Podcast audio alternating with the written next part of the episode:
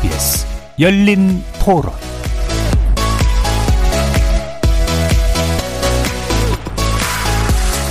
안녕하십니까. KBS 열린 토론 정준희입니다. 8.15 집회 때 보면 확진자가 이렇게 급격히 늘어났던 거 향후에 일어났던 임팩트가 너무 컸기 때문에 그 여러분들이 고생도 많이 하고 그래서 좀 더 이게 안정세를 접어들 때까지는 자제하는 게 코로나라는 게 발이 있어요? 뭐가 있어요? 보이지도 않아요. 어디서 어떻게 해서 퍼질지 아무도 모르잖아요. 그래서 하지 말라고 그러는 건데 그게 나한테 안 맞는다고 악법이라고 안 따르는 건 국민이 아니에요. 할 도리가 아니에요. 그래도 민주주의 국가면은 이제 집회 자유가 보장이 되기 때문에 대책이 마련이 된다면 그리고 그걸로 인한 발생되는 모든 책임을 질 수 있다면 집회 자유를 허락을 해야 된다고 생각은 합니다. 돌발 사항이 있을 수도 있고요. 말로는 뭐 드라이브 스루를 한다고 하지만 창문을 연다든지 뭐 창문 열고 나온다든지 누가 보장할 수 있는 건지 그런 우려가 있기 때문에 자제하는 게 낫지 않겠느냐라고 생각이 되네요. 드라이브 스루는 뭐 절충 가능한 범위의 집회인 것 같아요. 정말로 나라를 위하고 국민들을 위하고 한다고 그러면은 지금은 자중해야 될 때가 아닌가. 결국은 공공의 목적을 해야 한다면은 그 집회는 하면 안 되죠. 자유도 일종의 책임감을 가졌을 때 자유를 얘기를 해야지 책임지지 못하는 자유는 자유가 아니다라는 생각이 듭니다.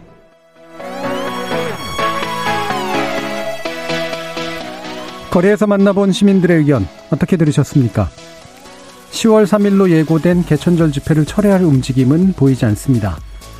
집회 강행 의사를 표명한 보수단체에 경찰이 집회 금지를 통고하자 해당 단체가 행정소송을 예고했고요. 소위 드라이브 스루 방식의 자동차 집회를 신고한 단체도 있는가 하면 휴대폰을 끄고 참가하라는 행동 지침 포스터까지 등장한 마당입니다. 결국 정치권이 어떤 태도를 보이는지가 중요해 보이는데요. 차량으로 참여하는 개천절 집회가 관련 법규나 방역 수칙을 위반하지 않는다면 막을 수 없는 거 아니냐는 주호영 국민의힘 원내대표 입장 표명에 대해 여당 의원들은 사실상 개천절 집회를 부추기는 발언이라 비판했습니다. 과연 헌법적 자유는 무엇이고 이 시대의 공동체 윤리는 어떤 것이어야 할까요? 오늘 열린 토론에서는 개천절 집회를 통해 표출되는 이 천태만상의 혼란 속에서 그동안 집회의 자유는 우리 사회에 어떤 의미였고 우리 공동체를 위해 어떤 가치 기준과 대응이 필요할지 알아보겠습니다. KBS 열린 토론은 여러분이 주인공입니다. 문자로 참여하실 분은 9730 누르시고 의견 남겨주십시오.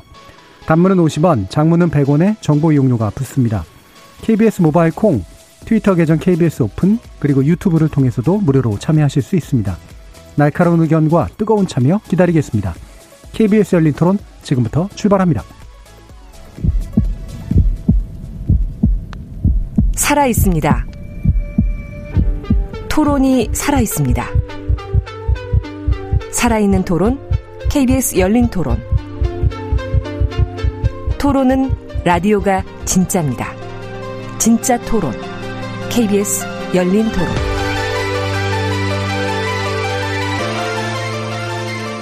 지금 스튜디오에는 두 분이 함께하고 계십니다.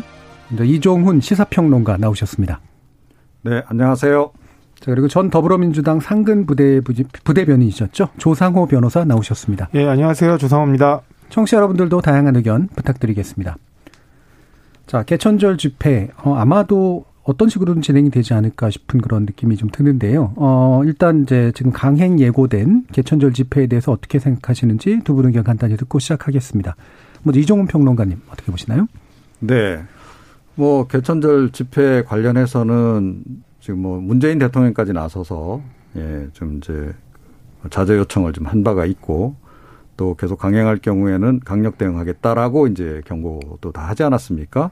뭐 국무총리 정세균 국무총리도 그 얘기했고 이낙연 대표도 나서서 또 얘기를 했고 뭐 이런 상황이기 때문에 뭐 굳이 이걸 어 강행하려고 할까 하는 생각이 들긴 하는데 그런데 보니까 뭐 일부 단체는 좀 이제 뭐 오늘 그 기자회견을 갖지 않았습니까? 그래서 예.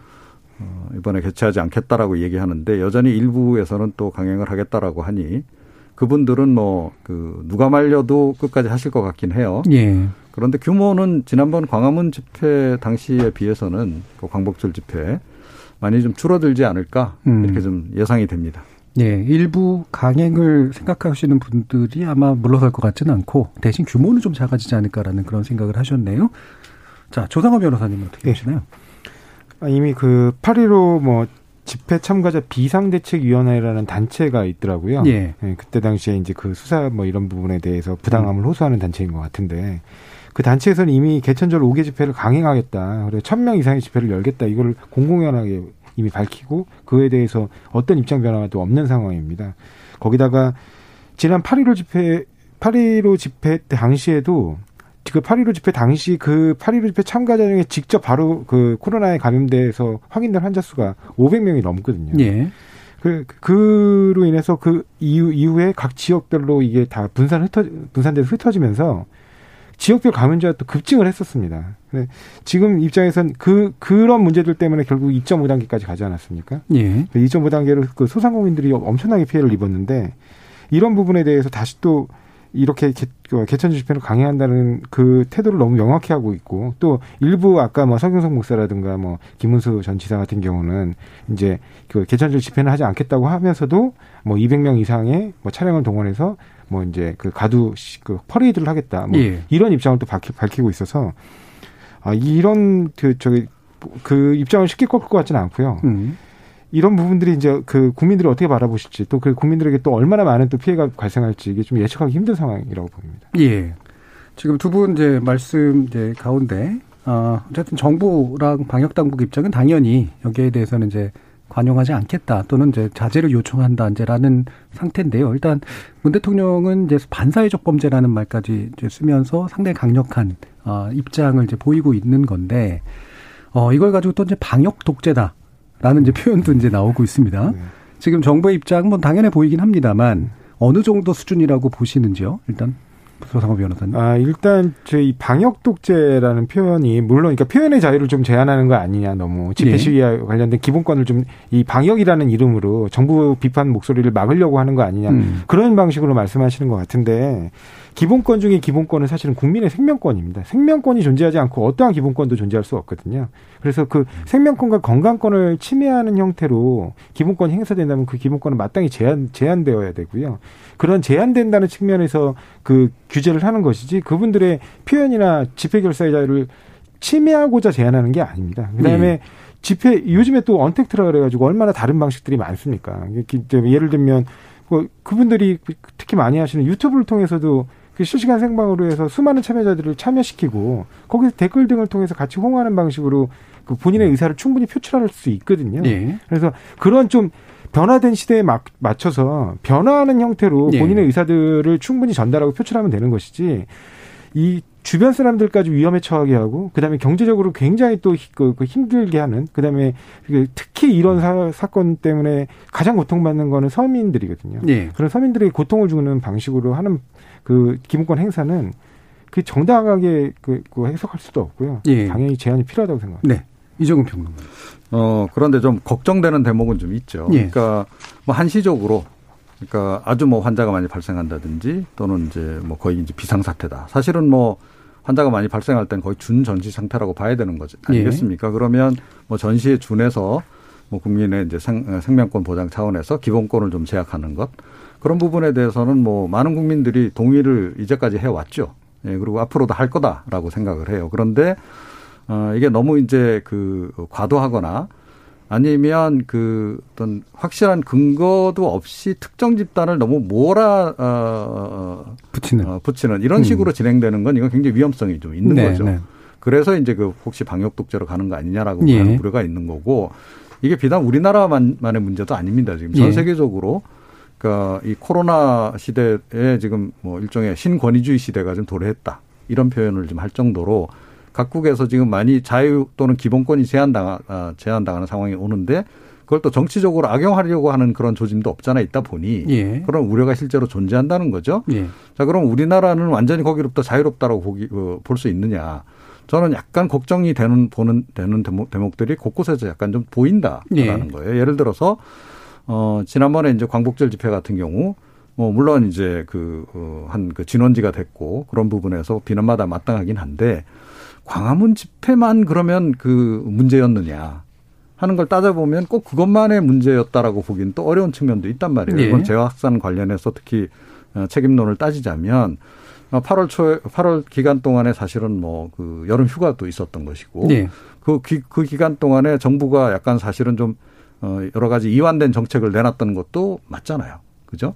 그 여행을 약간 좀 권장하기 위해서 뭐 무료 쿠폰을 뭐 좀 돌렸다거나 이런 것도 있었단 말이에요. 그러면 어, 그런 거를 다 고려를 해서 사실은 좀 예, 균형 감각 있게 좀 이제 접근할 필요가 있다. 그러니까 개천절 집회도 걱정이 되는 건 맞아요. 그리고 우려되는 대목이 있는 건 맞는데 자 그렇다고 해서 개천절 집회가 만약에 근원이 될지 안 될지는 두고 봐야 되는 거일 뿐만 아니라 그리고 규모도 제가 보기에는 이런 전반적으로 지난번에 이제 광복절 집회 있고 나서 국민 여론이 굉장히 부정적으로 이렇게 흐르면서 어 지금 그 보수 진영 내에서도 아 이건 좀 자제하자라는 분위기도 꽤 있는 거로 저는 알고 있거든요. 예. 그러면 개천절 집회는 어, 제가 보기엔 상당히 규모가 줄어들 수밖에 없을 거다라고 봐요. 예. 자 그런데 뭐 마치 개천절 집회만 안 하면 뭐 재확산이 없을 것처럼 이런 식으로 어, 대통령까지 나서 가지고 이럴 굳이 이럴 필요가 있었는가. 음. 그러니까 이와 관련해서는 약간 좀 뭔가 좀 이 정치적으로 활용하려고 하는 의도도 없잖아 있는 거 아니냐라고 하는 지각이 그래서 네. 제기될 수밖에 없다. 저도 사실은 그런 부분에서 약간은 좀 우려감을 가지고 있는 네. 네 그런 그 그러니까 방역 독재라는 네. 표현이 어, 전반적으로 다 독재다라는 얘기가 아니라 특정 정치 세력의 책임을 전가하려고 하는 그런 태도로 정치로 활용될 수 있는 가능성에 대해서 우려하시는 그런 네, 측면을 그렇습니다. 이제 얘기하신 예. 건데요. 어, 이 부분에 대해서 너무 자세한 이야기는 지금 하긴 좀 그럴 것 같고요. 이 뒤에서 이제 기본권 관련된 이야기를 하면서 좀 더 풀어보면 좋을 것 같고, 어, 마침 여론 얘기를 해서 여론이 좀 안 좋아진 거는 맞긴 하잖아요. 어, 그러니까 이번에 이제 드러난 것들 중에 하나도 이제 지역 전세 버스 조합에서도 아무래도 여론에 좀 민감하게 이번에는 운송하지 않겠다라고 이제 밝히는 상황들이 나오고 있는 것도 보면 그런 것 같습니다. 네. 조상원 의원님. 그, 그 사실은 그 전세 버스 운영 그러니까 조합이 네. 그 운송 조합이 이걸 이제 그 운송하지 않겠다. 라고 입장을 밝힌 이유가 그 이후에 그분들의 생계 타격이 엄청났거든요. 네. 그 이제 그, 그 감염자들이 발생하면서 그 해당 차량들이 이제 운행 금지가 되고 그렇죠. 그다음 그 이후에 그, 그 일체 뭐 2.5 단계로 그 상향 조정되면서 뭐 일체 활동들이 위축되고 그래서 경제적으로 너무나 고통스럽고 어려운 그 경험들을 스스로 했기 때문에 스스로 나서서 그렇게 하시는 겁니다. 뭐 구, 나라에서 뭐 이걸 하라 마라 이렇게 얘기한 적이 없어요. 그러니까 그만큼 이 부작용들이 굉장히 큰 겁니다. 아까 뭐 이종훈 평론가님께서 그런 우려 충분히 이해하는데요. 그 아까 말씀하신 것 중에 예를 들면 또그 이제 경제 활성화 차원에서 쿠폰을 뭐 이제 반영하고 예. 막 이런 그런 부분하고 동일 평면으로 얘기하시는 건 좀 어폐가 있다고 봅니다. 왜냐하면 아까도 말씀드렸듯이 이 위축된 소비 활동, 위축된 어떤 경제 활동으로 인해서 굉장히 지금 소상공인들이 어려움을 겪고 있는 와중이었기 때문에 잠깐 이제 두 자릿수로 꽤 오랫동안 그, 그, 저 환자 수가 어느 정도 통제되고 있다고 예. 봐서 국가적 입장에서는 이제 그런 소상공인들의 어려움을 고려하지 않을 수 없었기 때문에 그 부분에 대한 경제 활성화 정책 차원에서 일정 부분 허용한 것인데 그것들이 이러한 그 저기 통제되지 않는 그, 그 대규모 그, 그 집회에서의 그 확산 우려가 분명히 있음에도 불구하고 그렇게 통제되지 않고 심지어는 정부의 어떤 방역 조치나 어떤 조건들 법원이 부과하거나 아니면은 정부에서 이렇게 내건 조건들을 조롱하듯이 했단 말이죠. 뭐 오히려 뭐 하나님만 믿으면 뭐, 코, 뭐 예를 들면 코로나가 다 뭐 걸리지 않을 것처럼 음. 그렇게 그런 방식으로 메시지를 왜곡하고 그다음에 사람들을 선동해서 굉장히 위험한 방식으로 그그 그, 그, 저기 뭐 재패를 운영하고 시행하고 그래서 굉장히 이그 많은 환자들이 확산되지 않았습니까? 그러니까 그런 부분들에 대해서 그 분명히 규제가 필요한 것이고요. 아까 그런 것들을 정말 불가피한 차원에서 어쩔 수 없이 경제 활성화 정책으로 일정 부분 그 정부가 그, 그, 뭐 이렇게 추진했던 그런 부분들하고 동일평면으로 규제하는 건 문제가 있다고 봅니다. 예. 그 원인론에 관련된 어떤 공방, 뭐 이 부분은 사실은 한 중도적으로 접근할 수 있을 것 같아요. 그러니까 예를 들면 한 가지 원인으로 재확산이라는 건 당연히 아니고 하지만 경중은 좀 따져야 되는데 아무래도 주된 원인으로 바라봐지는 건 사랑제일 교회와 강화문 집회 연관성 때문일 것이다. 네네. 어, 라고 하는 정도에 대해서는 아주 큰 반대가 있는 것 같지는 않고요. 다만 그거를 그러니까 특정 집단이 모든 걸 다 했다. 또 이렇게 몰고 가는 것도 문제가 있을 수 예, 있는 부분이니까요. 예. 예. 자, 그러면 이 부분 지금 이제 지금 이제 진행되려고 하는 집회에 대해서 좀 더 집중을 해 주셨으면 좋겠는데 어, 어떻게 짐작을 하세요? 지금 행정 소송 예고하고 있고 법원이 또 이제 판단을 내릴 거란 말이죠. 이 부분에 대해서는 이종훈 평론가님 먼저 말씀 들어볼까요? 그러니까 이제 뭐 아직까지 진행되지 않은 일이에요. 네. 이번 같은 경우에 지난번에 이제 행정소송 제기를 했죠. 그래서 이제 뭐 일부 승소도 나오고 그래서 그대로 집회 강행하기도 했고 또 일부는 어 불허했음에도 불구하고 끝까지 강행한 경우도 있고 그래요.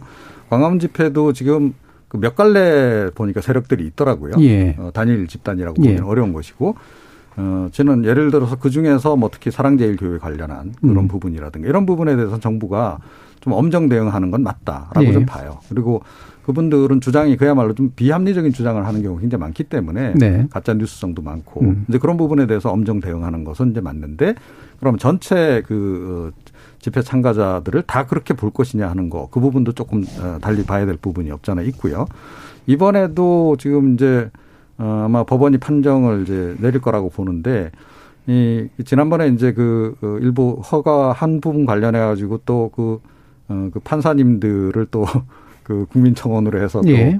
또뭐 어, 해임하자라고 이제 그런 또 운동이 있기도 했고 그런데 어, 이 판사님들도 그- 사실은 이번 이런 일들을 처음 겪는 거 아니에요. 그러니까 우리가 지금 코로나19라고 하는 상황 자체가 지금 전례 없는 상황이다 보니까 모든 주체가 지금 다 어, 지금 당황스러울 수밖에 없는 상황이다라고 좀 봐요. 그래서 어, 판사들 입장에서도 뭐 최대한 여러 가지를 고려해서 이제 에, 판단을 내린다 하더라도 어, 뭐 개개인의 또 판단이 좀 다를 수도 있는 거고 또 단체에 따라서 또 이 집회 신청 내용이 좀 다르단 말이에요. 인원수도 다르고 막 이런 거- 거를 경중을 따져서 이분들도 판단을 내릴 수밖에 없- 없는 부분이 있을 것이다. 예.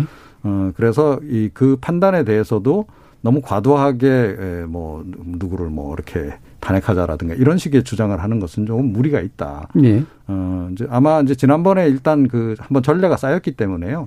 이번에 개천절 집회와 관련해서 판단을 내리실 때는 조금 더 뭐 방역적인 측면을 더 어, 판사들이 고려할 가능성이 더 높아지지 않았나. 예. 아, 그런 생각을 하고 어, 어차피 우리가 지금 이제 가보지 않은 길을 가는 과정에서 지금 벌어지는 그런 이제 해프닝들이긴 한데 너무 어느 쪽을 그 어, 몰이를 하는 식으로 접근해서는 이거는 문제가 쉽게 해결하기가 좀 어렵다라고 저는 생각을 합니다. 예, 일단 보수 그 추진하는 보수 단체 안에서도 이제 다양한 색깔들이 있고 그거를 이제 구체적으로 좀 바라봐 줄 필요도 있다라는 말씀을 주셔 가지고 제가 한 가지 더 추가 질문을 드리는데 어 지난번에도 이제 참가자 중 가운데 휴대폰 끄라는 이제 지침을 내린 경우가 있었고 요번에도 이제 그게 또 나올 등장하는 것 같아요. 그러면 이 정도가 어느 정도의 어떤 보수단체의 부분이라고 좀 판단을 하세요? 그러니까 태극기 집회 그동안 이제 우리가 쭉 봐오지 않았습니까? 예. 그러니까 늘 열성적으로 참여하시는 분들이 있긴 있어요. 그런데 그분들 숫자가 뭐, 어, 그렇게 많은 것 같지는 않아요. 제가 네. 보기에는. 제가 광화문 앞을 이렇게 그 주말 같은 데 지나가면서 이렇게 보면 그렇게 많지가 않다. 그리고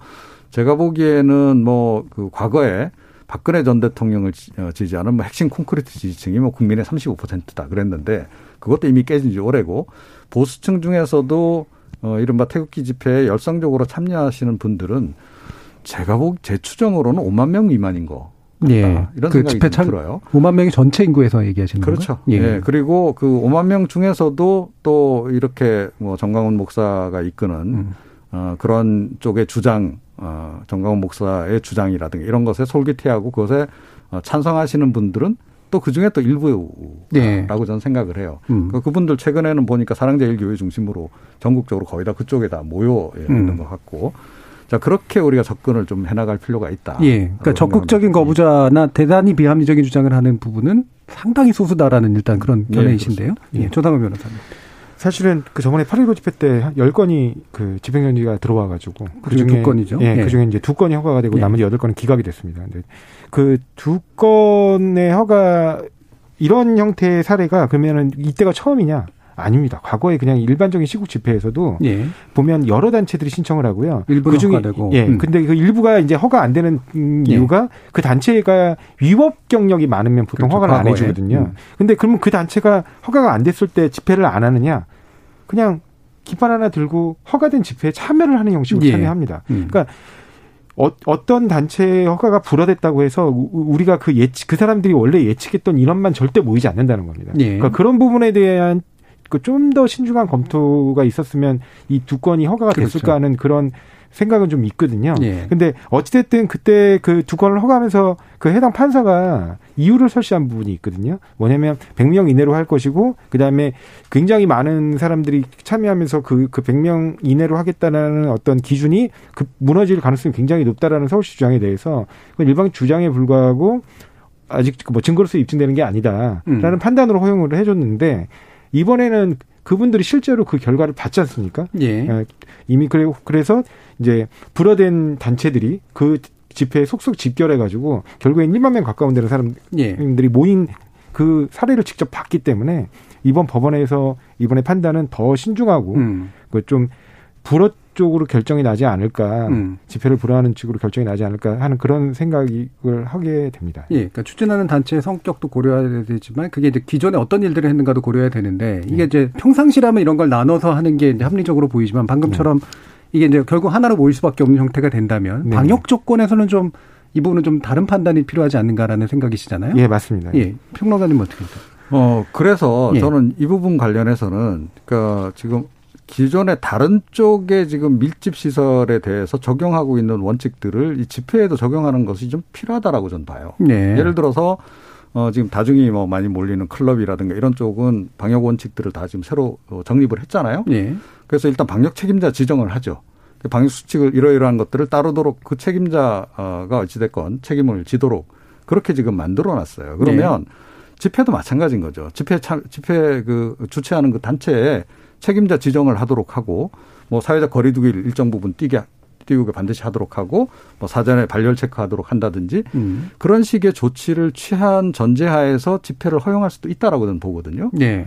그러니까 충분히 거- 거리가 떨어진 상태에서 한다라고 그러면 사실은 다른 밀집 시설보다 더 위험하다라고 꼭 우리가 단정 지을 수는 없는 거잖아요. 예. 오히려 실내에 밀집해서 모이는 것보다는 실외에서 지금 이렇게 느슨하게 이렇게 서로 사회적 거리를 뚜기, 띈 상태에서 집회를 한다 그러면 덜 위험하다라고도 일단은 기본적으로 우리가 보는 측면도 있다는 거예요. 그러면 자 그런 쪽에 왜 생각은 못 하는가 하는 거예요. 그러니까 국민의 기본권을 충족시켜 주면서도 할 수 있는 방법이 제가 보기엔 있는 것 같은데 그쪽으로는 별로 생각을 하지 않고 일단 집회 자체를 금지시키는 쪽으로 자꾸 지금 이제 예, 발상을 하는 것 그것도 좀 문제가 있는 부분이다 없잖아 저는 그렇게 음. 생각을 합니다. 그러면 그거는 네. 법원의 판단의 어떤 기준이 돼야 되나 아니면 행정적인 행정적인 데들이 이제 그런 것들 기본적으로는 행정 명령으로서 그게 좀 다 가능하니까요. 네. 그렇게 한 전제하에서 어, 그 조건하에서 그럼 우리는 열겠다라고 한다면 법원에서 판정 내- 판정 판결 내리기가 훨씬 쉬- 용이해지는 거죠. 그러니까 행정 쪽에서 내리기에. 주체의 어떤 권한이나 책임을 좀 이렇게 많이 부여하는 그런 그렇죠. 방식으로 그렇게 하고 만약에 그렇게 해서 허락을 했는데 그 약속을 안 지켰다. 지난번 같이 뭐 예.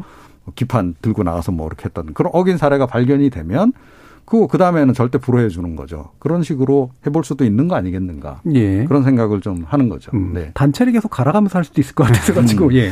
제가 좀 드리고 싶은 말씀이 그러니까 아까 이렇게 행정적인 조치로 하신다고 하셨는데 그런 부분들을 일일이 저- 저기 어떤 수준에까지 어느 정도 범위에서 허용할 것인지를 그 일일이 다 판단하기는 사실 행정 이 굉장히 급박하게 이루어지기 때문에 행정청에서 그걸 다 일일이 고려하기는 어려울 것 같고요. 음. 그러니까 그냥 일례로 참고할 사례가 있다면 이제 최근에 부천 지원 같은 데서는 이제 교회가 주도한 이제 이런 약간 보수적인 집회에 대해서 70명으로 인원을 제한하고요. 그다음에 예. 의자를 그 2m 이상 간격을 두고 의자를 설치하 그러니까 설치하게 하고 그다음에 거기 시위에 참석자들은 전부 다 의자에 앉아서 진행하는 걸 조건으로 예. 허용하는 사례가 있고요. 그리고 그 물론 당연히 기본적인 방역 수칙은 준수하고요. 음. 뭐 이렇게 발열 체크를 한다든가 뭐 마스크를 쓰게 한다든가 이런 건 당연히 준수되고 그런 방식으로 허용을 했고 다행히 그 교회는 그 방, 그 원칙을 다 준수를 해서 예. 어 그냥 되게 안전한 방식으로 끝이 났습니다. 음. 그러니까 그런 부분은 좀 참고할 부분이 있는데 그, 그 법원이 이번에 만약에 판단을 한다면 그런 부분을 참고하고 만약에 그때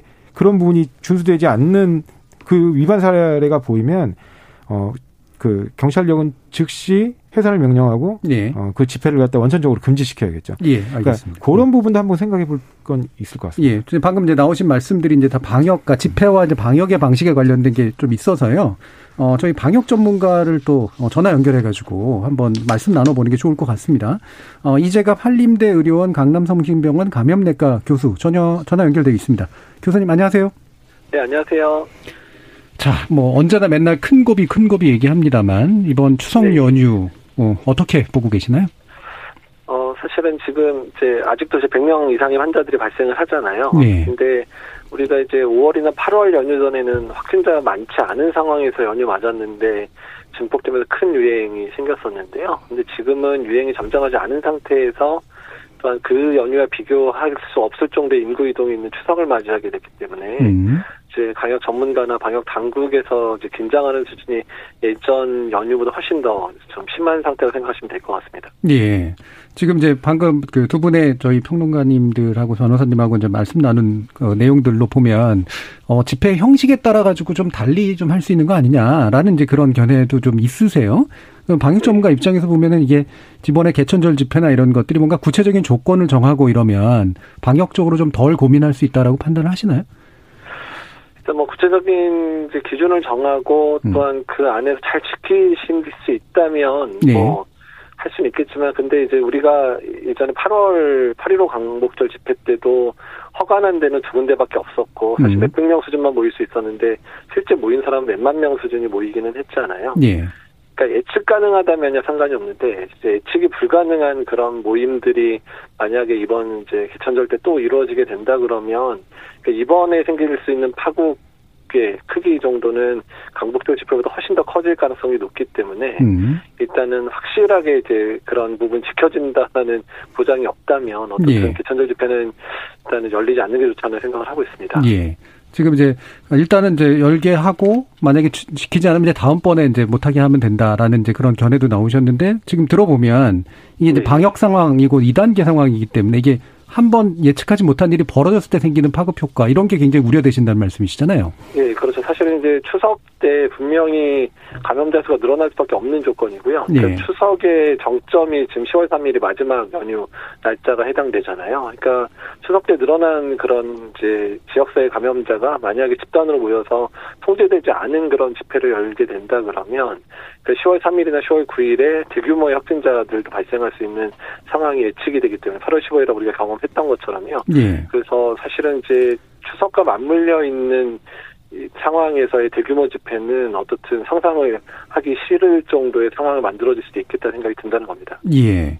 자, 이게 참 야외 집회라 뭐 개방된 공간이니까 감염성이 낮다는 주장 지난번에 참 저희 토론에서도 일부 언급해 주시긴 하셨는데 이 네. 부분에 대해서 또 어떤 말씀을 해 주실 수 있을까요?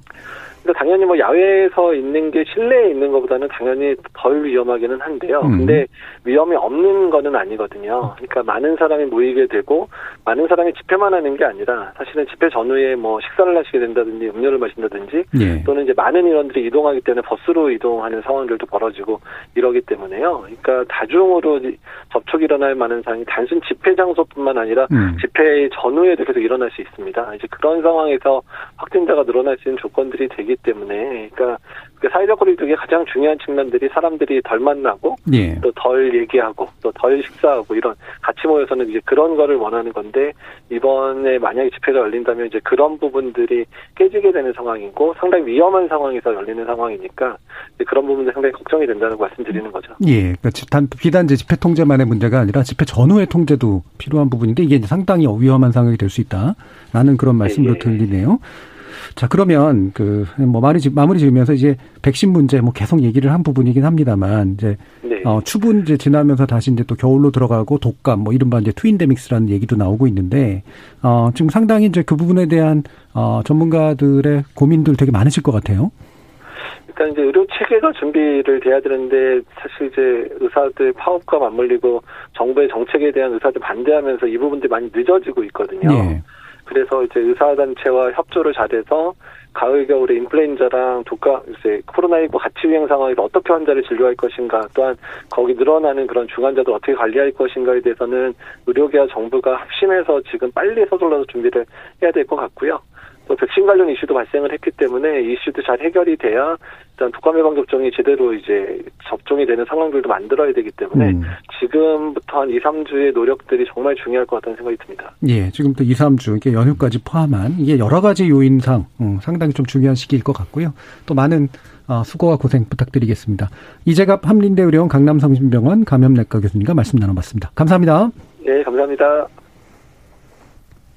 예, 감염 그병 전문가의 또 이제 우려 사항에 대해서도 좀 말씀을 좀 들었는데요. 어, 그래서 이제 집회 형식 관련된 이야기 몇 가지 좀 더 나눠봤으면 좋겠어요. 어, 일단 지금 차량 집회, 드라이브 스루라고 이제 부르는데, 어, 나름 뭐 창의적인 아이디어라고 볼 수는 있겠습니다만, 이게 이제 지금 그러면 이걸 우회할 수 있는 방법이 충분히 되는 거냐, 법적으로는 또 문제가 없는 거냐라는 그런 어, 고민들이 좀 있습니다. 조상호 변호사님 어떻게 보시나요? 예, 기본적으로 이 차량 시위도 결국 시위입니다. 그러니까 사실은 그 그 경찰청의 허가가 필요한 사안이고요.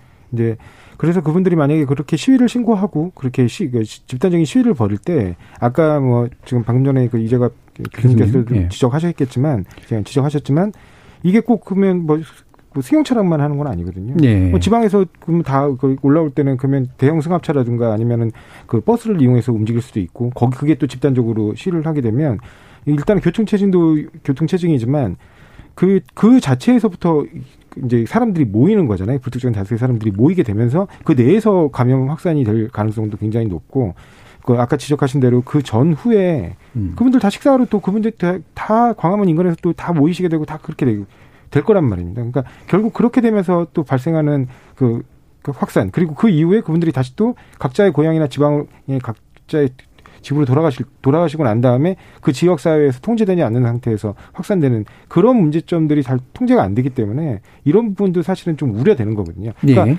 아까도 제가 말씀드렸듯이 기술적으로 얼마든지 언택트 방식으로 예. 본인들의 의사를 표현하는 방법이 있습니다. 음. 그 방법에 좀 적극적으로 협조를 해주시는 게 음. 그게 좀 타당한 게 아닌가. 지금 다시 한번 생각해 주셨으면 좋겠다는. 예. 이정훈 평론가님.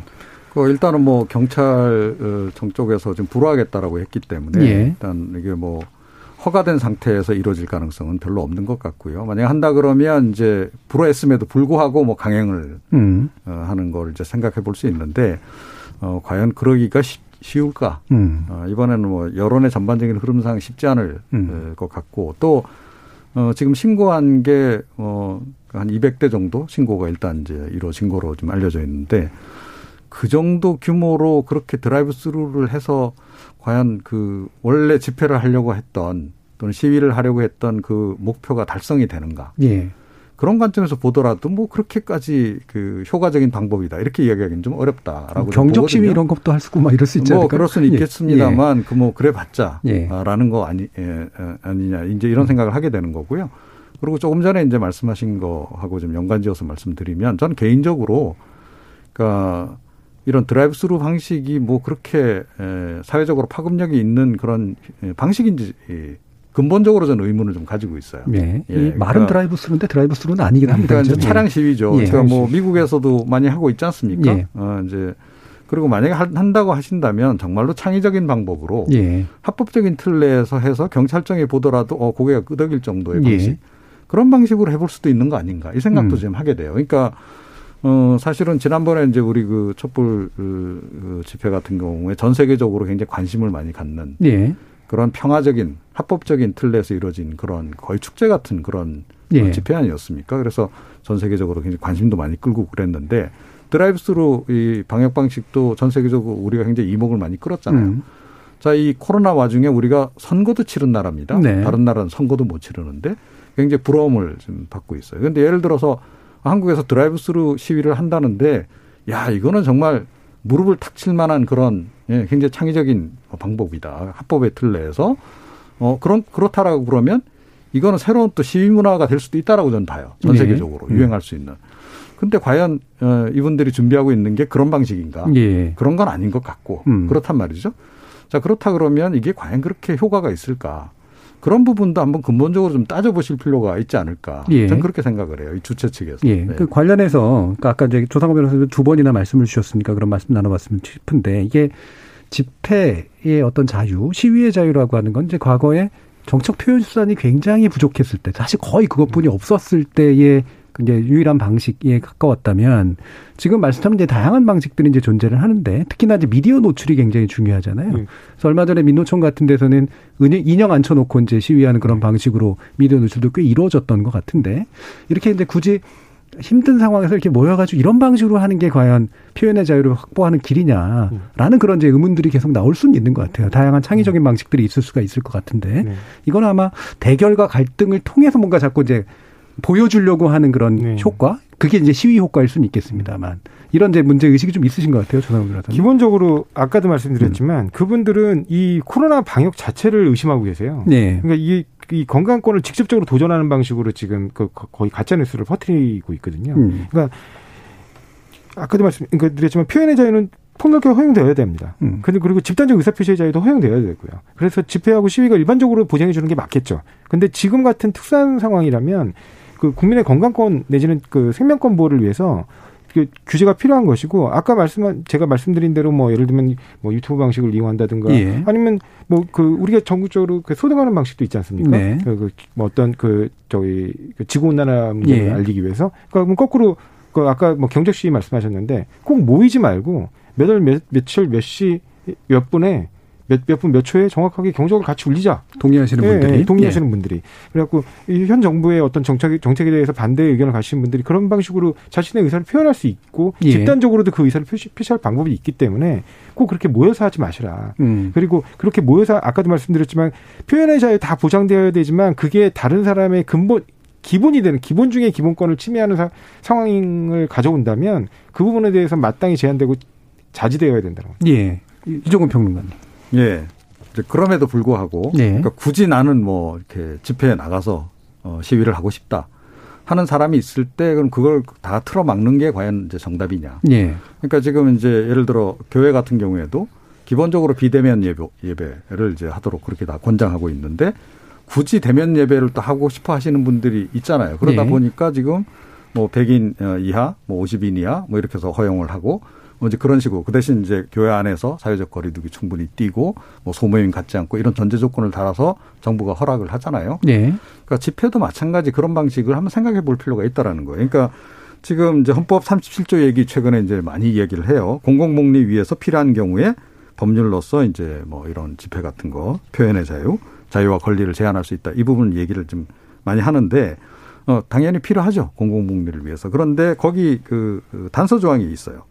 헌법에 보면 제한하는 경우에도 자유와 권리의 본질적인 내용을 침해할 수 없다. 네. 자, 그 의미를 그러니까 집회를 준비하는 측도 좀 제가 보기에는 제대로 이걸 의미를 못 살리는 것 같고 음. 정부도 마찬가지인 것 같아요. 예. 그러니까 조금 전에 말씀드렸듯이 그러니까 방역 조건을 좀 더 강화한 형태로 해서 어, 할 수 있다라는 거예요. 왜냐하면 다른 더 밀집 지역에서도 밀폐된 공간에서 밀집 지역에서도 어, 지금 이제 사회적 거리두기 2단계 되면서 뭐 다 허용을 하잖아요. 그죠? 다만 방역 조건 지켜라. 예. 어, 가서 뭐 이렇게 어, 주소 쓰고 어, 주소 주소는 이제 안 쓰나요? 이제 휴대폰 번호 적게 하고 어, 다 그런 식으로 해서 예.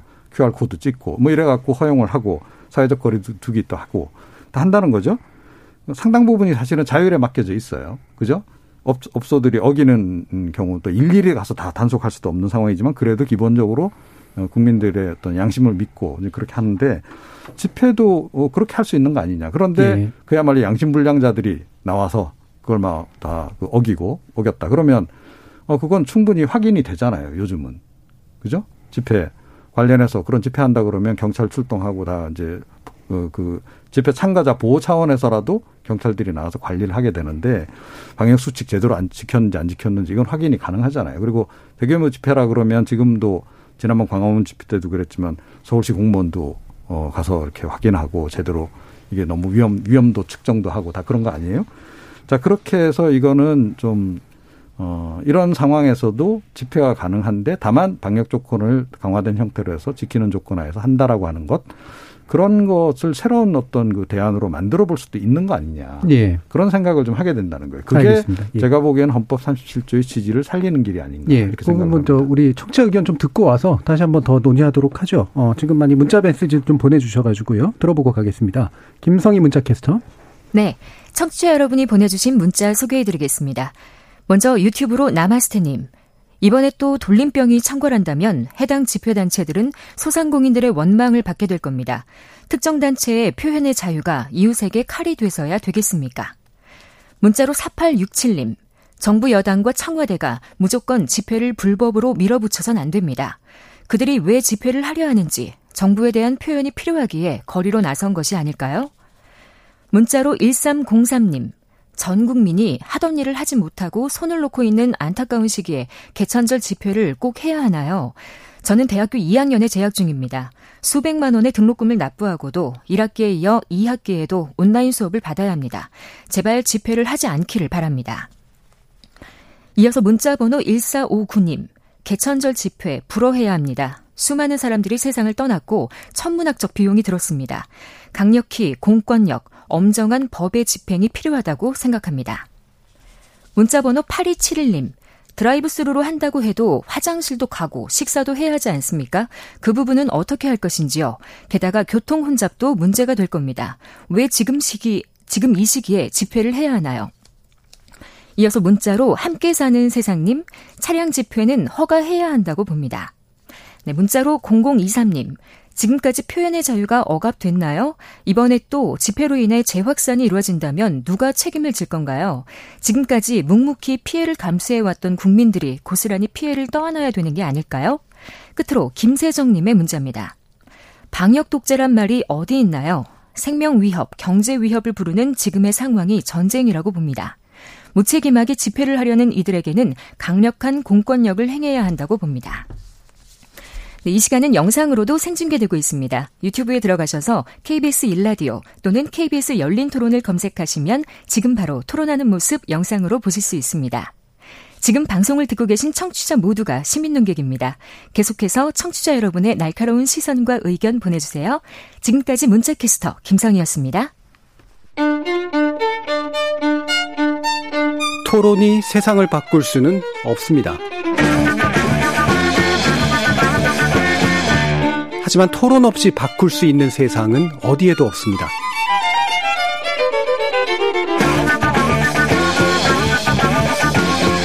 세상의 선한 변화를 갈망하는 당신. 정답이 아니라 질문의 힘을 믿는 당신. 우리 KBS 열린 토론에서 만납시다.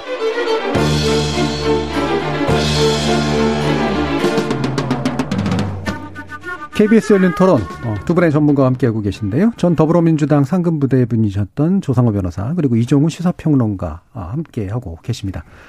어, 지금 이제 계속 연결해서 좀 말씀을 해주, 해주시죠. 그러니까, 그러니까 위헌적이냐 아니냐라는 판단에 있어서 법률로서 제한할 수 있다라는 부분과 그럼에도 불구하고 이제 본질적 내용은 침해돼서는 안 된다라는 부분이 이제 지금 두 가지가 남아 있는 상태거든요. 음. 조성호 변호사님 어떻게 보세요? 그러니까 제가 드리고 싶은 말씀이 바로 그겁니다. 그 본질 그 본질 중에 본질이 무엇입니까? 예. 결국에는 그 생명이 없는 한 그 그 기본권 주체인 사람 하나하나마다 우주라고 하지 않습니까? 그 사람이 존재하지 않으면 이 세상은 필요 없는 것이죠. 그러니까 그분들의 생명이 보장되지 않고 건강권이 보장되지 않는 상태에서 어떠한 기본권을 향유할 수 있습니까?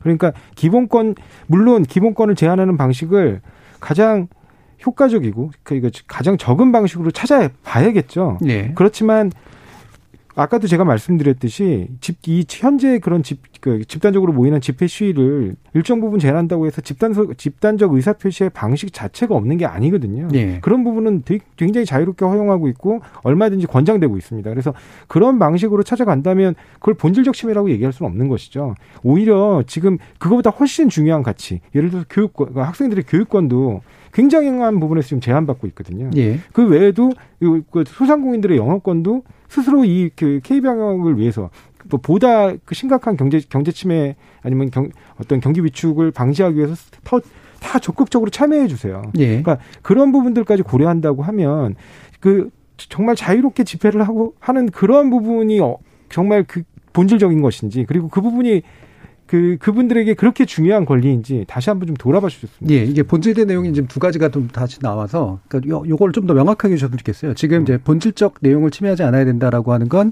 이분들이 추구하는 표현의 자유의 본질적 내용이 네. 이런 집회 제한으로 침해가 되는가 그렇지 않은가라는 문제로 판단을 해야 될 거잖아요. 네, 그럼 거기에 대해서 어떤 논거가 가능하신 건가요? 그러니까 제가 아까 말씀드린 음. 것처럼 이게 집단적, 그러니까 나, 나 혼자만의 네. 목소리가 네. 아니라 나와 생각과 뜻을 같이 하는 사람들이 굉장히 많이 있다라는 걸 보여주는 방식으로 하는 그러니까 선택하는 예. 게 집회 또는 시위입니다. 음. 그래서 거, 그, 거기서 함께 모여서 자, 그 자신들의 집단적 목소리로서 우리가 이러한 의견을 갖고 있다라는 걸 강하게 표출하고 그 부분에 대해서 그, 그 사회군 사원들에게 동의를 구하는 방식인데 예. 제가 말씀드린 것처럼 다른 얼마든지 그 현재 이런 코로나 19 확산을 확산 방지를 위해서 적극 방역에 협조하면서도 집단적으로 의사표시할 수 있는 방법들이 있지 않습니까? 예. 기술적으로도 있고 여러 가지 방식들이 있는데 아까 얘기한 뭐 동, 그러니까 소등, 그러니까 뭐, 그, 그, 뭐 어떤 소등 시위 같이 아니면 경적 시위 같이 예. 그런 부분들을 일적으로 같이 움직이면서 이 우리가 이 뜻에 동참하고 있다는 걸 표현하는 방식도 있을 것이고 그 다음에 언택트 시대 얼마든지 그 유튜브나 예. 기타 뭐 여러 가지 그 온라인을 통해서 그 본인들의 의사를 강하게 표출할 수 있고 얼마나 많은 인원이 모였는지도 즉각적으로 보여줄 수 있거든요. 예.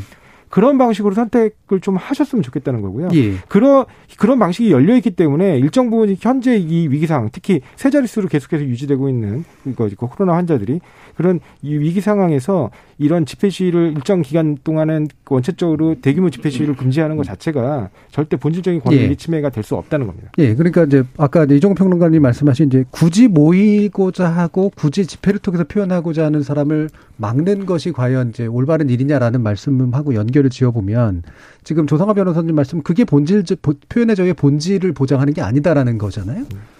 자, 근데 이제 자유와 권리 중에 그러니까 이 표현의 자유 또 집회 결사의 자유 다 이제 있는 거죠. 예. 자, 이걸 아예 원천적으로 딱 차단을 어, 해야만이 정답이냐. 그 얘기를 제가 말씀드리는 거예요. 뭐냐면, 그러니까 이 코로나 19 사태 이후에 우리 국민들이 여러 부문에서 기본권을 많이 조금 위축당한 상태죠. 그죠? 어, 뭐, 아까 말씀하신 영업권도 많이 예, 지금 방해받고 있고, 예. 학습권도 방해받고 있고. 그런데 K방역의 장점이 뭐냐. 어느 쪽도 완전하게 차단한 적은 없다라는 거예요. 예. 어, 대구에서 그렇게 창궐할 때도 대구 뭐 다 교통 차단하거나 다른 나라 유럽 국가들도 일부 하고 있지만 우리는 그런 것까지 안 했다는 거예요. 그게 K 방역의 최대 장점이다라고 우리 정부도 계속 얘기를 해 왔어요. 그죠? 민주주의의 본질을 훼손하지 않으면서 우리는 방역에 성공했고 오히려 어, 그랬기 때문에 더 지금 성공적으로 이 지금 위기를 헤쳐나가고 있는 거다. 저는 거기에 전적으로 동의해요. 그런 게 있었기 때문에 국민들이 지금 적극적으로 동참을 좀 해주고 있기 때문에 예. 이 방역이 지금 이제 어느 정도 이렇게 우리가 방어할 수 있는 힘이 지금 거기서 생기는 거다. 그 관점에서 이야기를 한다면 집회의 자유도 마찬가지.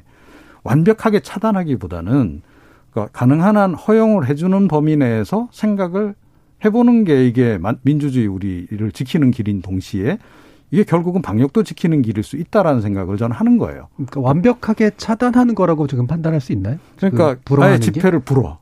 이렇게 굳이 할 필요가 있냐는 거죠. 음, 예를 들면 다른 데서 하게 한다거나 뭐 이런 어, 그렇죠. 그러니까 예. 어, 제가 말씀드렸듯이 예. 뭐 인원수를 확 제한한다든지 음. 어, 또는 이제 사회적 거리두기 뭐 2m도 뭐 이건 좀 위험하다 생각하면 뭐 더 뛰게 만든다든지 그런 식의 방식이 충분히 가능하지 않냐는 얘기예요. 아까 예. 말씀드렸듯이 그 집회에도 아예 그 방역 책임자를 두도록 하고 그 단체에 주, 주최하는 단체가 있잖아요. 그 사람 하에서 관리를 하도록. 그럼 그 사람들 입장에서는 책임이 나중에 감염 예방법에 따라서 자기한테 올 수도 있는 거잖아요. 예. 법적인 책임 또 벌금을 물어야 될 수도 있고 그런 상황이 되면 주의하겠죠, 당연히. 또 사람들이 너무 몰리려 그러면 그걸 이제 해산하도록 유도도 할 거고. 자, 왜 그렇게 해볼 수 없겠느냐는 얘기를 제가 드리는 거예요. 예. 근데 제가 드리고 싶은 말씀은 그 개천절 집회나 아까 그 이전에 있었던 8.15 집회의 특징이 전국에서 사람들을 모집한다는 예. 겁니다. 예.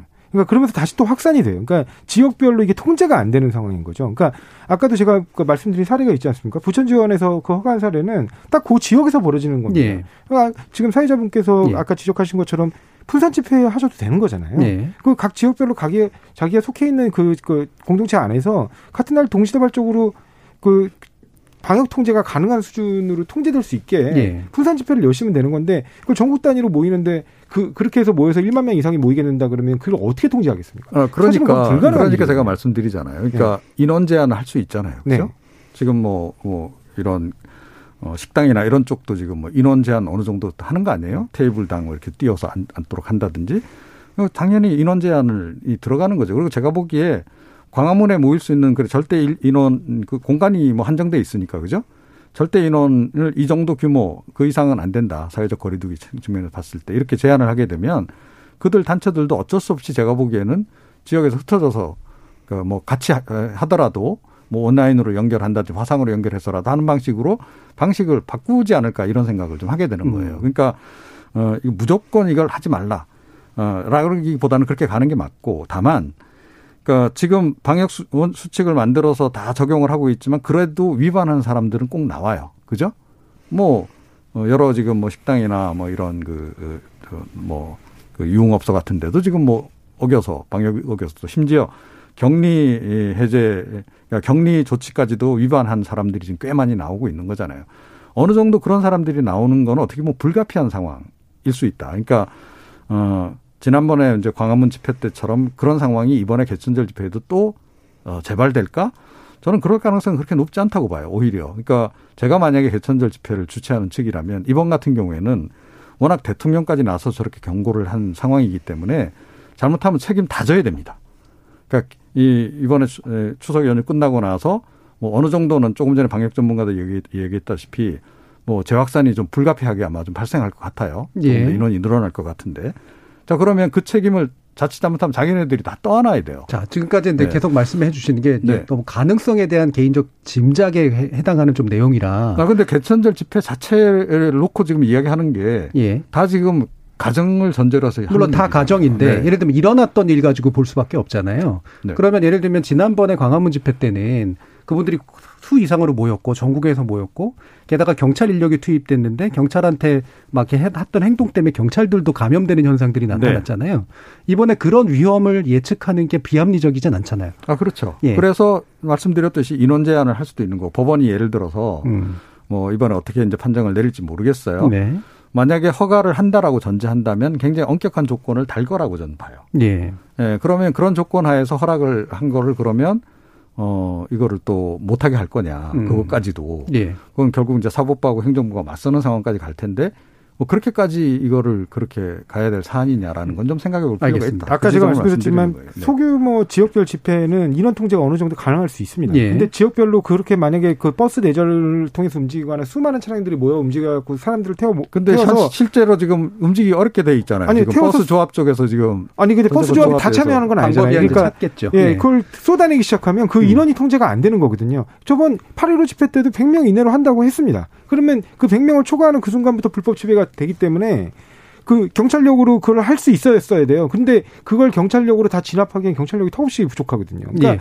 결국에는 엄청나게 많은 행정적 낭비도 초래될 뿐만 아니라 그걸 그 행정적으로 그걸 대처한다 하더라도 효과적으로 대처하기는 어렵다는 거예요. 알겠습니다. 일단 여기서 또 한번 그 전문가 연결해가지고 또 들을 말씀이 좀 있어가지고요.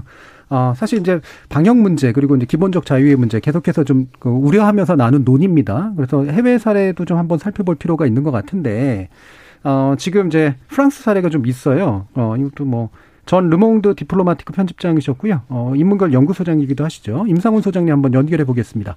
여보세요? 네, 안녕하십니까. 예, 소장님, 그, 오늘 그 직접 뵙지는 못하네요. 아마 자가 격리 중이시라고 들었는데, 그게 네. 프랑스 다녀오셔서 그런 거죠? 네, 맞습니다. 그 프랑스에 다녀왔는데 지난주 제가 그 지난주 수요일 그러니까 16일 날 귀국을 해서 어 귀국하자마자 이제 바로 보건소에 가서 검사를 받았고 그래서 음성 판정을 받았습니다. 예. 근데 그렇습니다만은 이제 규정대로 해외에서 위국한 어, 사람들은 모두 2주간 어, 자가 격리를 하게 돼 있기 때문에 뭐 저도 지금 자가 격리 중이라서 오늘 출연도 어려웠습니다. 예.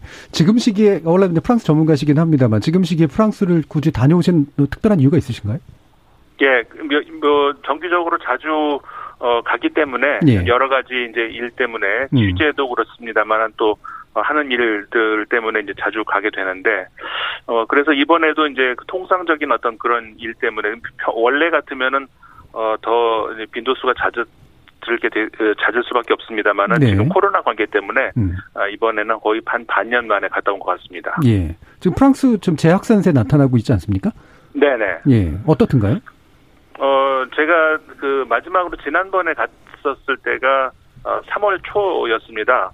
어, 3월 초에 한 그 일주일 좀 넘게 있다가 왔었는데 그때하고 지금하고 이제 상황이 많이 어, 다르죠. 어, 기억을 모두 하시겠습니다만 사실 그 2월 말까지 어, 그리고 제가 제가 프랑스에 그 있었던 3월 초 그때만 하더라도 한국은 그 신규 확진자가 100명 100단위로 100명이 네. 아니라 그러니까 수백 단위로 어, 신규 확진자가 나올 당시고 프랑스는 그당 네. 예. 그 당시에 프랑스는 어그 10단위의 수십 단위의 신규 확진자가 나올 때입니다. 그러니까는 네. 아, 비교가 안 되는 상황이었습니다만은 어, 당시만 하더라도 프랑스에서는 그 대국민 차원에서 특별한 조치가 없었거든요. 예. 어, 그리고 마스크도 당연히 착용을 한, 마스크를 어, 권고하지 않는 게 아니라 쓰지 못하도록 하던 때였습니다. 그 당시에는. 예. 근데 나중에 알려지기로 이제 정부가 시인을 했죠. 마스크 수급이 어렵기 때문에 음. 어, 그렇게 조치를 했던 것이다 이렇게 했습니다만은 그때에 비교를 했을 때 이번에 어, 프랑스를 갔을 때는 어, 많은 차이가 있었습니다. 일단 그 대국민 그 방역 대책 차원에서도 어, 예를 들어서 우리는 그 각 건물 뭐 그 엘리베이터 그 입구 이런 데 전부 그 손을 소독할 수 있는 그런 어 그 제품들을 놓지 않습니까? 예. 이런 것들이 과거에 그 3월 달에는 프랑스에서는 전혀 그런 대책이 음. 없었는데 아, 지금은 프랑스도 모든 그런 대책을 하고 있습니다. 어, 모든 슈퍼마켓이라든가 어, 기타 사람들이 많이 모이는 장소에서도 어, 입구에 이렇게 그 손을 소독할 수 있는 그런 어, 것들을 예. 비치를 하면서 하고 있는데 다만 제가 그럼에도 불구하고 차이점을 느끼는 것은 어, 국민들의 그 위기 의식이 어, 음. 지금 우리나라에 비해서 훨씬 수십 배 많은 피해를 당하고 있음에도 불구하고 어, 위기 의식이 우리나라만큼 크지 않다 이런 거는 분명히 확실히 느낄 수가 있었습니다. 피부로 바로 느낄 수 있는 그런 예, 대목이었습니다. 그러니까 확실히 사회적 분위기가 차이가 있는데 프랑스 좀 뭐 파업의 나라 아닙니까? 근데 지금도 이제 파업을 하는 경우가 있었다고 들었어요. 의료진 관련 파업이 있었죠. 네, 그렇습니다. 의료진들이 어, 좀더그 많은 좋은 조건에 그러니까 그 의료진 들을 많이 확보를 해달라 이런 음. 것들이 이제 중심이 되는 그런 요구 사항이었는데 어, 의료진들의 파업뿐만이 아니고 뭐 노동자들의 파업 어 그리고 그 우리 잘 알고 있는 노란조끼 파업 이런 예. 것들도 이제 1년 만에 다시 재개되기도 하고 음. 어 말씀하셨습니다마는 워낙 이제 파업이 많이 그리고 시위가 많이 있는 나라입니다. 그래서 어 지금도 여전히 어, 시위가 많이 이루어지고 있고 어 파업도 이루어지고 이제 그런 상황이죠. 예. 그러면 이제 지금 그 집회 이렇게 파업하면서 또 이제 그 노란조끼 시위대가 또 보여줬던 모습도 있고 그런데 이 집회를 하는 거 지금 어떤 식으로 지금 법적으로든 사회적으로든 받아들여지고 있나요? 어, 일단 그 수도인 파리에서 집회가 이제 가장 큰 규모로 어, 열리는 것이 당연한데 예. 일단 파리의 경찰은 그 큰 대규모의 시위는 어, 금지하고 있다는 그런 기본 입장입니다. 음. 아, 그래서 이제 그런 것들을 이제 공권력을 또 이용해서 막고 있는데, 아, 다만 그 프랑스의 이, 이 문제 관련해서 최근에 그 어, 소송이 걸렸었는데 프랑스 최고 행정법원에서 어, 판결을 내리기에 어, 어떤 이유로도 시위를 어, 금지하는 그런 법은 정당화될 수 없다. 예. 사위법은 정당화될 수 없다. 이런 판결을 내렸거든요. 예. 근데 다만 거기에 어 그 단서가 붙습니다. 음. 그러니까 모든 시위는 어 보건 위생 수칙을 지키고 그 사전에 당국에 집회 사실 신고하고 어 공공의 안전에 위협이 안 된다고 판단되면은 예. 그런 한에서 허용이 돼야 된다. 이제 이런 단서가 붙었거든요. 예, 예. 어, 이제 그래서 이제 그 집회의 어, 규모라든가 이런 것에서도 사실 많이 좀 차이가 나는데 그 예를 들어서 우리나라 지난번 그 어, 광화문에서 예. 있었던 어, 광복절 집회 같은 경우에는 어 100만 명이 넘는 규모로 아마 저는 알고 있는데 작년에. 그리고 이제 그건 작년이고요. 예. 아 작년에 예. 그 수, 수십만 명은 넘었던 그런 규모였죠 아마. 어, 근데 이번에 아- 아까 말씀드렸던 몇몇 그 프랑스의 시위 이런 것들은 사실 만 명, 만 오천 명 이런 네. 규모입니다. 그러니까는 어, 사실 그, 그 공권력이 시위를 보장을 해야 된다 그리고 보호를 해야 된다라는 그런 역할을 해야 되는 것이고 프랑스가 이제 그런 입장에 있는데 근데 시위대가 이제 공권력을 공격을 하는 그런 상황까지 가는 어, 그런 경우가 된다면은 당연히 어, 예. 거기서도 이제 반응을 하고 있고요. 음. 어, 그렇기 때문에 어쨌든 그 이분법적으로는 해결이 어렵지 않을까. 그러니까는 집회의 규모, 그리고 어디서 열리느냐 장소, 그다음에 시기, 특히 그 지금 코로나 상황 같은 거 이런 것들이 종합적인 판단이 이제 있어야 어, 그, 그 판단이 어, 서지 않을까 이런 생각을 하게 됩니다. 예. 프랑스의 경우도 뭐 문화적 차이라든가 아니면 어, 또뭐 여러 가지 그 구체적인 상황의 차이 같은 것들이 있기 때문에 어, 아마 말씀 주신 내용만으로도 어느 정도 참조가 좀 될 것 같습니다. 예, 임상훈 소장님 말씀 감사합니다. 네, 감사합니다. 자, 그 임상훈 소장님 말씀도 이제 들었는데요. 그래서 역시 뭐 프랑스 같은 경우도 이런 이제 그 국민의 자유와 그 다음에 실제로 방역의 문제를 어떻게 조율할 것인가의 문제에 대한 어, 고민들이 역력히 좀 보이는 이제 그런 내용인 것 같습니다. 어, 관련해서 이제 그래서 법률로서 이제 이 부분을 좀 더 구체적으로 제한하는 그런 규정들을 만들어야 된다라고 해서 다양한 입법 발의들이 좀 나오고 있는데요. 어떤 내용들을 좀 주목하고 계시는지 한번 조상호 변호사님 말씀 주시죠. 일단은 지금 이수진 의원 그 판사 출신이시죠. 예. 그분이 이제 그 대표 발의한 행정소송법 개정안이 있는데요. 이 행정소- 행정소송법 이 개정안의 주요 내용이 딱 두 가지입니다.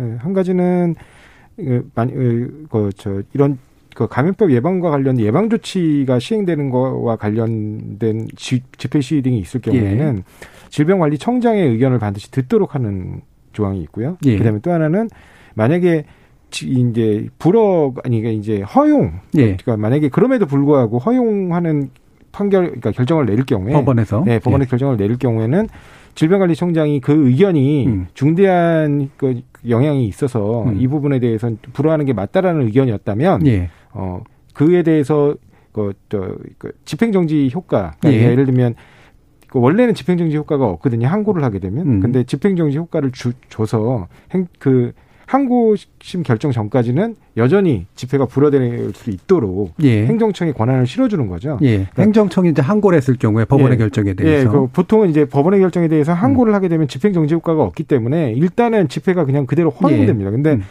만약에 이 법이 만들어지게 되면 그 행정청이 그 부분에 대해서 항고가 이루어지게 되면 음. 어, 항고심 결정 전까지는 이 집행정지 효과가 없는 것으로 그래서 예.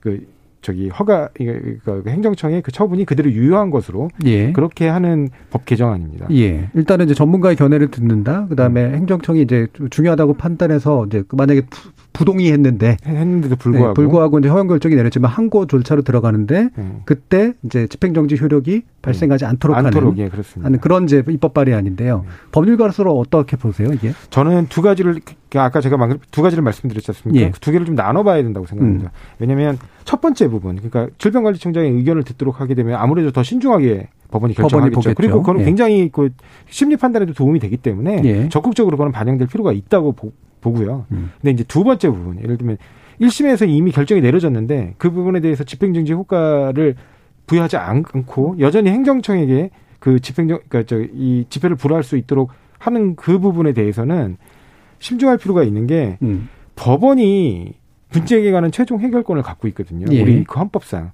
근데 그 법원의 어떤 그 결정에 대해서 행정청의 의견만으로 그 결정을 무력화시키는 내용이기 효과가 때문에 효과가 있는 거죠. 그런 예, 효과가. 예. 결과적으로 이거는 사법권에 대한 본질적 그 권력 분리 원칙이 위배될 가능성이 좀 있습니다. 네. 예, 그 부분은 좀 친중한 검토가 필요할 음. 것 같고요. 위헌적 요소가 있기 때문에. 음. 그러니까 그 좀 고려 대상이 된다 하더라도 아까 제가 첫 번째 말씀드린 그 질병관리청장의 의견을 반드시 듣도록 하는 거 그 부분은 예. 꼭 필요하고 지금 당장 도입이 음. 요구된다 뭐 이렇게 그 부분은 이제 법적 그러니까 헌법적 충돌도 없고 없고 예. 예. 그래서 의미도 있기 때문에 이제 예. 그 당장 도입할 수도 있으나 예. 어, 행정청이 과도하게 법원의 예. 결정에 개입하는 효과가 나타나는 것은 위헌적 소지가 있을 수도 있다. 왜냐하면 행정 이미 법원이 그런 부분을 충분히 의견을 듣고 들은 상태니까요. 심의한 네. 끝에 네. 허용 여부를 결정했는데 예. 그러한 판결을 무력화하는 법안이라면 예. 어, 이거는 삼권분리 원칙에 위배될 수 있다. 예, 알겠습니다. 이종훈 평론가님 어떻게 보세요? 그 질병관리청장의 뭐 의견을 주요하게 듣는 것 뭐 의미는 있다라고 생각해요. 그리고 예. 지금도 이 판사님들이 어 이런 시위와 관련해서 이제 판결을 내릴 때 어, 그 부분 당연히 고려를 한다라고 봅니다. 아마 방역 전문가들에게 연락도 하실 거고 의견도 아마 들어서 하실 거다라고 봐요. 그런데 이런 부분이 있죠. 그러니까 이번에 이제 뭐 사회적 거리두기를 2.5단계에서 뭐 2단계로 낮춘다든지 2.5단계로 올릴 때 뭐 고려를 한다든지 그때도 보면 방역 당국의 입장이 있고 또 이 경제정책 담당자들의 또 입장이 있고 네. 그래요. 그러면 이제 이걸 전체적으로 조화를 어 해서 이제 사실은 결정 내리는 거 아니에요? 방역 당국의 방역 당국의 의견을 듣자면 방역 당국은 언제든지 아마 그, 어, 최대한 신중한 접근을 할 거예요. 최대한 방역을, 방역에 도움이 되는 방향으로 예. 판단을 내릴 수밖에 없다라는 거죠. 그러면 사실은 질병관리청장 입장에서는 어, 사법부에서 물어오면 당연히 방역적 관점에서 이거는 최대한 하여튼 어, 좀 과하다 싶을 정도로 대응을 해야 된다라고 요구를 할 거다라고 저는 보거든요. 자, 그런데 사실은 이제 사법부 입장에서는 그거 말고도 고려해야 될 것들이 좀 더 있을 수 있는 거죠. 여러 가지가.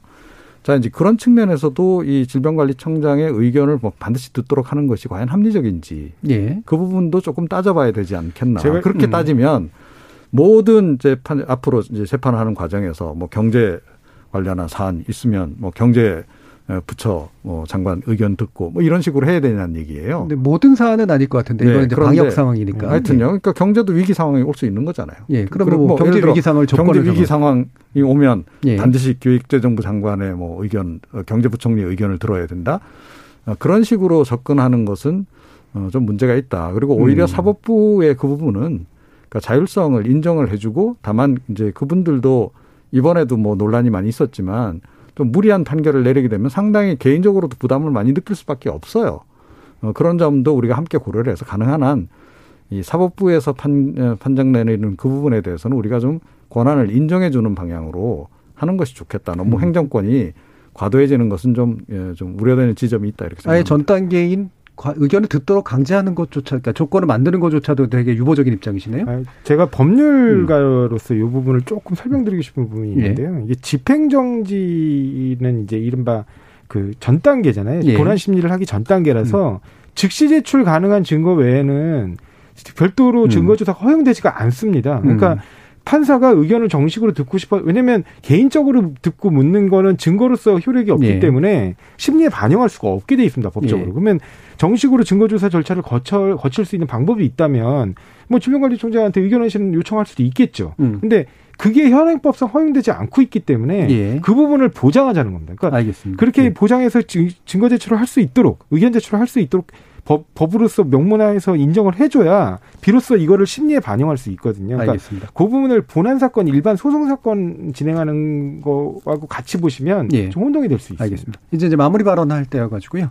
어, 확실히 집회를 실제로 주최하고 진행하는 쪽이나 이제 집회에 대한 행정적 어떤 관리나 개입에 하는 쪽에서도 본질을 침해하지 않으면서 자유를 구가하도록 만드는 방안이라는 창의적인 방식이 뭐냐라는 데 대한 고민들이 분명히 필요한 시점인 것 같은데요. 마지막으로 한마디씩 들으면서 마무리 짓도록 하죠. 먼저 이종훈 평론가님. 예. 어, 저는 뭐 방역 관련해서는 기본적으로 과잉 대응하는 게 맞다라고 저는 기본적으로 생각하는 사람입니다. 예. 어, 그런데 이게 이제 너무 그, 그 일상이 돼선 곤란하다라고 저는 봐요. 그리고 어, 우리가 코로나19 사태와 관련해서 한정해서 얘기를 한다 그러면 이미 초동 대응 단계는 지금 넘어선 상태다라고 보거든요. 전 세계적인 확산세를 보더라도 그렇고 이제 코로나19하고 어떻게 보면 우리가 동거하는 상황에서 어떻게 우리가 이제 우리의 자유도 지키고 우리의 생활권도 지키고 그야말로 생명권도 지키는지 지켜낼 수 있을지 이 부분을 고민, 고민을 해야 되는데 그러니까 이 단기전이 아니고 이제 장기전으로 가야 가야 된다는 거죠. 예. 그런 관점에서는 역시 에, 이 방역 K 방역의 예, 예, 그 동안에 이제 그 장점으로도 고- 손꼽해 왔듯이 저는 민주주의가 가장 큰 힘이다 라고 음. 저는 생각을 해요. 그래서 그거를 가능한 한 훼손시키지 않는 범위 내에서 우리가 어느 쪽도 완벽한 차단 없이 예. 예, 이거를 극복해 나가는 쪽으로 대안을 찾아 나가야 되고 알겠습니다. 그게 제가 보기엔 좀 예, 돌아가는 길 같아도 정답이 아닐까 이렇게 예, 예. 생각합니다. 조상원 변호사님.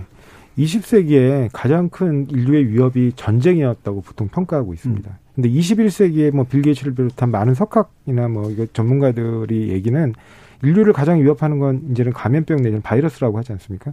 이게 거의 전쟁과 유사한 정도의 그, 그 국민들의 건, 생명권과 건강권을 위협하고 있거든요.